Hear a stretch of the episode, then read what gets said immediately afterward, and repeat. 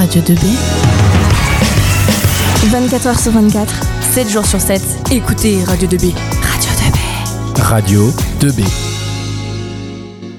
Bonjour, vous êtes bien sur Radio 2B. Je suis en compagnie de Manon et Jeanne en direct du festival d'art urbain Rure à Nogent-le-Rotrou. Nous sommes en compagnie de Nicolas Gaudemont qui est l'organisateur et le propriétaire du lieu, mais aussi celui qui a l'initiative de cet événement. Avez-vous commencé euh, cet événement? Grâce à quoi?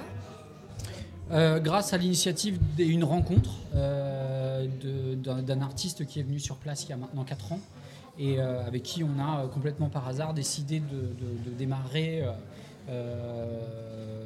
un premier festival lié au street art lors d'un rassemblement de voitures anciennes sur le site de SoWork, enfin anciennement SoWork, maintenant Synergie. Et l'idée est partie de ça. Et êtes-vous seulement un amateur d'art urbain ou aussi un artiste Euh, artiste, non, malheureusement, le talent, euh, euh, je suis pas né avec. Par contre, effectivement, Mhm. je profite de mes compétences de coordination pour organiser l'événement. Euh, Qu'est-ce qui vous a le plus plu durant euh, cet événement? Qu'est-ce que vous voulez transmettre euh, au travers Euh, de Rure Nous, enfin, en tout cas pour ma part, hein, je parle pas au nom de tout le monde, mais pour ma, pour ma part, c'est vraiment une transmission, une de, de pédagogie liée au street art. Hein, c'est pas uniquement qu'un art vandal. Il y a qu'à voir effectivement les pièces qui sont réalisées. Euh, la deuxième chose, c'est euh, faire bénéficier aussi les gens qui n'ont pas la possibilité de venir sur des, des événements de ce genre, euh, qui sont relativement rares, surtout dans la région. En tout cas, Ouais. à nos gens le retrouvent. C'est même pour dire sinistré sur le plan culturel de ce, de, pour ce- sur ce type d'événement, en tout cas. Euh, donc nous, notre démarche, c'est vraiment de pallier à ça, de trouver justement, euh, euh, de répondre à un besoin, tout simplement. D'accord. Quelles ont été vos motivations pour poursuivre cet événement pendant ces 4 années? Les retours du public. Voilà. En fait, on, a- on, a- on est parti sur un coup un peu de poker au départ, en disant bon, on va faire un événement pour s'amuser. Et en fait, les retours ont tellement été extraordinaires sur les premi- la première édition qu'on a continué à, à faire évoluer l'événement avec un skatepark, avec du breakdance, avec euh, un espace repas pour déjeuner le midi. euh, avec de la musique, avec un concert cette année ensuite qu'on a rajouté. Donc tous les ans, on essaye d'amener une petite pierre en plus, comme on dit, euh, pour essayer justement de, de surprendre un peu le public qui va venir, parce que tous les ans, ils s'attendent aussi peut-être à quelque chose de, de- de similaire. Mais non, l'idée, nous, c'est quand les gens viennent, ils aient à la fois quelque chose de différent sur les murs, mais aussi quelque chose de, de- de différent sur le plan de la configuration des, des artistes et, et- et des animations. D'accord. Est-ce que vous pouvez nous expliquer les grandes étapes pour organiser un événement tel que Rure et combien de temps faut-il s'y prendre en avance pour euh, y parvenir? Euh, alors ça, généralement, c'est d'une année sur l'autre. Dès qu'on finit une édition, on termine un bilan et on enchaîne sur la nouvelle. Donc ça nécessite, euh, je ne saurais pas temporellement parce que je le fais au fil de l'eau, euh, ça nécessite de solliciter des partenaires, c'est-à-dire aller voir des entreprises telles que Pluriel pour cette année par exemple, qui nous a rejoint, et Volume, euh, Optique Pija. On a aussi toujours les mêmes partenaires historiques qui viennent tous les ans pour euh, nous accompagner, ceux qui peuvent en tout cas, parce que la conjoncture fait c'est pas toujours facile. Il y a des coûts électriques, etc. sur certaines entreprises qui sont compliqués à absorber, donc ils peuvent pas forcément nous suivre comme les années précédentes, mais ils essayent à leur niveau euh, de nous filer un coup de main. Ça, c'est pour la partie financière. Après, il y a toute la partie euh, organisation euh, purement grave. Donc, il y a euh, un staff structuré en trois parties. Moi, pour la coordination générale. Euh, Jonathan dit Pampan, Jonathan Guyot qui, avec euh, euh, Christophe et Erwan qui s'occupent de la partie coordination artiste. Ils contactent les artistes, ils font signer des conventions, ils leur proposent un mur. euh, ils leur donnent les dates sous réserve qu'ils soient disponibles. Donc il faut, sur les 60 artistes, chacun contacter. Il y en a plus qui sont contactés parce qu'il y en a qui ne sont pas disponibles. Euh, trouver les supports, après ensuite euh, euh, organiser les volumes de peinture, euh, sous-coucher les surfaces. Pour notre part, pour la partie coordination repas, il y a toute la partie repas. La partie qui est très importante, c'est les montages de dossiers, par exemple au conseil départemental, qui nous finance une partie du projet. Après, collecter les dons auprès des partenaires. Après, il y a la partie effectivement animation breakdance, mais ça, c'est des prestataires qui viennent clé en main. Et euh, là, on a une prestation one shot, ils font la prestation. Euh, c'est- très très dense. Il y a les assurances aussi, il y a la SACEM à Calais. Euh, administrativement, voilà, c'est pour ça que je dis je le fais au fil de l'eau parce que j'ai un tableau grosso modo tous les ans des choses à faire et en plus ce que je souhaiterais faire suivant les budgets qu'on a. Et, euh, c'est assez vaste en fait à, expliquer, mais ça va de la sécurité avec la, préfecture, les sujets d'autorisation de buvette avec la mairie, les sujets d'autorisation et dérogation pour la musique. C'est très très lourd à mettre en place, sachant que là je vous parle uniquement des choses qui se passent bien.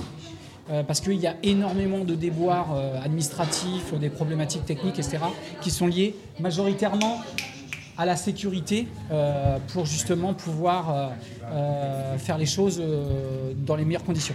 D'accord. donc, que pensez-vous du développement de RUR Pensez-vous, lors de la première édition, avoir une telle ampleur quatre ans plus tard? Absolument pas, non du tout. On était parti vraiment sur, euh, sur, un, sur un événement, euh, je dirais, euh, plutôt récréatif entre potes, si je puis dire. Et ça a pris un virage auquel on ne s'attendait pas, mais auquel on a répondu, parce qu'on a vu l'accueil du public, on a essayé d'amener un step. Et puis l'événement a grossi aussi au fur et à mesure des rencontres supplémentaires. C'est-à-dire que la première édition, on a vu des skateurs de l'arc. L'année suivante, on a créé un skatepark. L'année suivante, on a rajouté les breakers. Enfin, vous voyez, c'est un cumul de, de prises de contact et on pourrait aller beaucoup plus loin. Après, c'est une notion de budget, évidemment, parce que malheureusement, le, budget n'est dépendant que de nous et du conseil départemental qui nous accompagne. Parce qu'il faut savoir que dans les, dans les dons publics, il n'y a que le conseil départemental qui nous accompagne depuis la première édition. Et, ce qui est fait, un fait rare, c'est eux qui sont venus nous chercher. Pas l'inverse. Ce qui est, euh, je dirais, presque euh, complètement antagoniste avec la mairie de nos gens le retrouvent, qu'on vient solliciter, qui vient, euh, à qui on demande de l'aide et qui refuse l'aide. Voilà, donc ça euh, c'est pour être factuel, mais aujourd'hui c'est ça, c'est-à-dire qu'on a euh, un service public euh, du conseil départemental qui joue le jeu et une mairie elle-même qui nous bloque, de façon de parler, parce qu'ils ne sont pas obligés de nous donner une subvention, ça dépend pour eux en tout cas la priorité qui, qui, considèrent bonne en tout cas pour la ville. Maintenant moi, quand je vois qu'effectivement sur l'année dernière on a amené un peu plus de 6000 personnes, c'est un peu plus de trois quarts de la ville, en tout cas c'est similaire à trois quarts de la ville, je ne sais pas trop où sont les priorités. Mais bon, après, ça, c'est un autre sujet qui un peu euh, me gêne moi personnellement. Ça fait partie des petites choses qui contrarient. Mais après, voilà, c'est une question de volonté politique locale. Et ça, euh, après, euh, nous, ça ne nous empêche pas de faire. On fait mieux. Le jour où ils nous rejoignent, on ouvrira toujours la porte. Ceci étant, il faut du temps à certaines personnes qui pensent tout savoir, qu'on fait beaucoup, beaucoup d'études, mais malheureusement, c'est ceux qui, qui pensent en savoir le plus qui en savent le moins. C'est comme les chips McCain les frites McCain. Et euh, donc du coup, voilà, il faut un certain temps pour, euh, euh, je dirais, faire comprendre les choses à des gens qui sont théoriquement plus à même de comprendre que les autres. Voilà. Et pourquoi vouloir arrêter d'organiser RUR Par manque de temps ou par envie d'autres projets ou aussi du coup par rapport à ce que vous avez Alors, c'est pas heureusement, c'est pas la raison principale évidemment. Ça, c'est un fait. L'événement, il pourrait encore durer, et il va durer sûrement encore un certain nombre d'années, mais sans moins.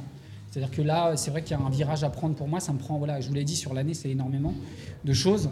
Euh, j'essaie de trouver du temps. Tout ça, ça organise sur du temps personnel. Je suis bénévole à 500%. Je mets le site à disposition. Je mets euh, de l'argent beaucoup d'argent dans cet événement. Tout ce que je ne vais pas trouver, tout ce que je ne vais pas lever par les partenaires privés, je mets la différence pour financer le projet. Ça, euh, c'est pas un truc euh, sur lequel j'ai envie de m'étendre, mais je considère que ça fait partie de mon job dans l'événement. Euh, alors, et c'est pareil, c'est pas aussi la raison principale parce que l'argent, je la mets que ce soit dans une association comme les Restos du Cœur ou Emmaüs ou autre. Sauf que je suis pas acteur principal de cette démarche. Je suis juste un accompagnant à proprement parler. Là aujourd'hui, euh, j'avoue que toutes mes activités principales, mon activité principale, euh, me demande de plus en plus de temps parce que j'ai des activités à côté qui grossissent énormément et qui me demandent un peu plus de présentiel. Ça, ce que je fais aujourd'hui, pour moi, c'est du loisir. Voilà. Donc après, il faut aussi choisir. Il y a une vie de famille à côté, il y a une vie professionnelle. Donc il y a des fois, il faut savoir trancher, prendre un peu de temps pour se dire bon, ce qu'on a fait, c'est bien. Maintenant, il est, il est temps de transmettre le relais, comme on dit. C'est maintenant votre dernière édition de RUR en tant qu'organisateur. Est-ce que vous savez comment ça va évoluer Vers quel futur pour RUR euh, pour l'année prochaine par exemple? Bah, Il faut trouver des personnes qui arrivent à substituer ce que je fais, c'est-à-dire euh, une personne pour lever les fonds, une personne pour euh, organiser techniquement. Enfin, moi je sais ce que ça représente comme boulot. Je dirais pas que ça représente le travail de 10 personnes, mais pas loin. Pas loin à titre. enfin après j'ai certaines, une certaine habitude de travailler à faire 10 choses en même temps, ce qui me vont très bien.